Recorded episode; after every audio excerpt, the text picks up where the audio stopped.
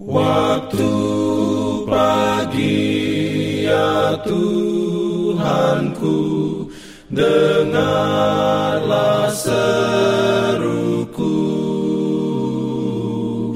Melayang doa yang sungguh Memandang padamu. Selamat pagi pendengar Radio Advent Suara Pengharapan Mari mendengarkan suara Tuhan melalui tulisan pena inspirasi bersama Allah di waktu fajar. Renungan harian 1 Januari dengan judul Dialah Allah yang hidup, Dialah Allah yang benar. Ayat inti diambil dari Yeremia 10 ayat 10. Firman Tuhan berbunyi, "Tetapi Tuhan adalah Allah yang benar, Dialah Allah yang hidup dan Raja yang kekal. Bumi goncang karena murkanya, dan bangsa-bangsa tidak tahan akan geramnya. Diberikannya perlindungan dalam pimpinannya. Urayanya sebagai berikut. Sebagaimana juru selamat kita, kita pun di dunia ini melakukan pelayanan bagi Allah. Kita di sini harus menjadi seperti Allah di dalam tabiat dan dengan hidup pelayanan menyatakan Dia kepada dunia. Untuk menjadi mitra kerja Allah, supaya menjadi seperti Dia dan menyatakan tabiatnya, kita harus mengenal Dia dengan benar.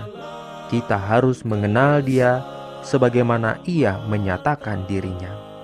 Suatu pengetahuan akan Allah adalah dasar dari semua pendidikan yang benar dan semua pelayanan yang benar. Itulah satu-satunya perlindungan yang aman terhadap penggodaan.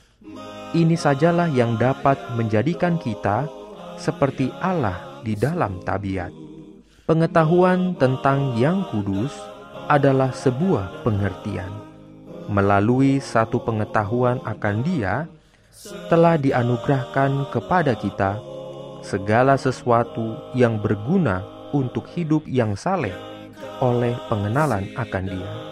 Kita perlu mempelajari penyataan dirinya sendiri yang telah diberikan Allah. Seri Membina Keluarga Jilid 4 halaman 371 372 konsep yang jelas tentang Allah dan rencananya bagi kita akan menjadikan kita rendah hati.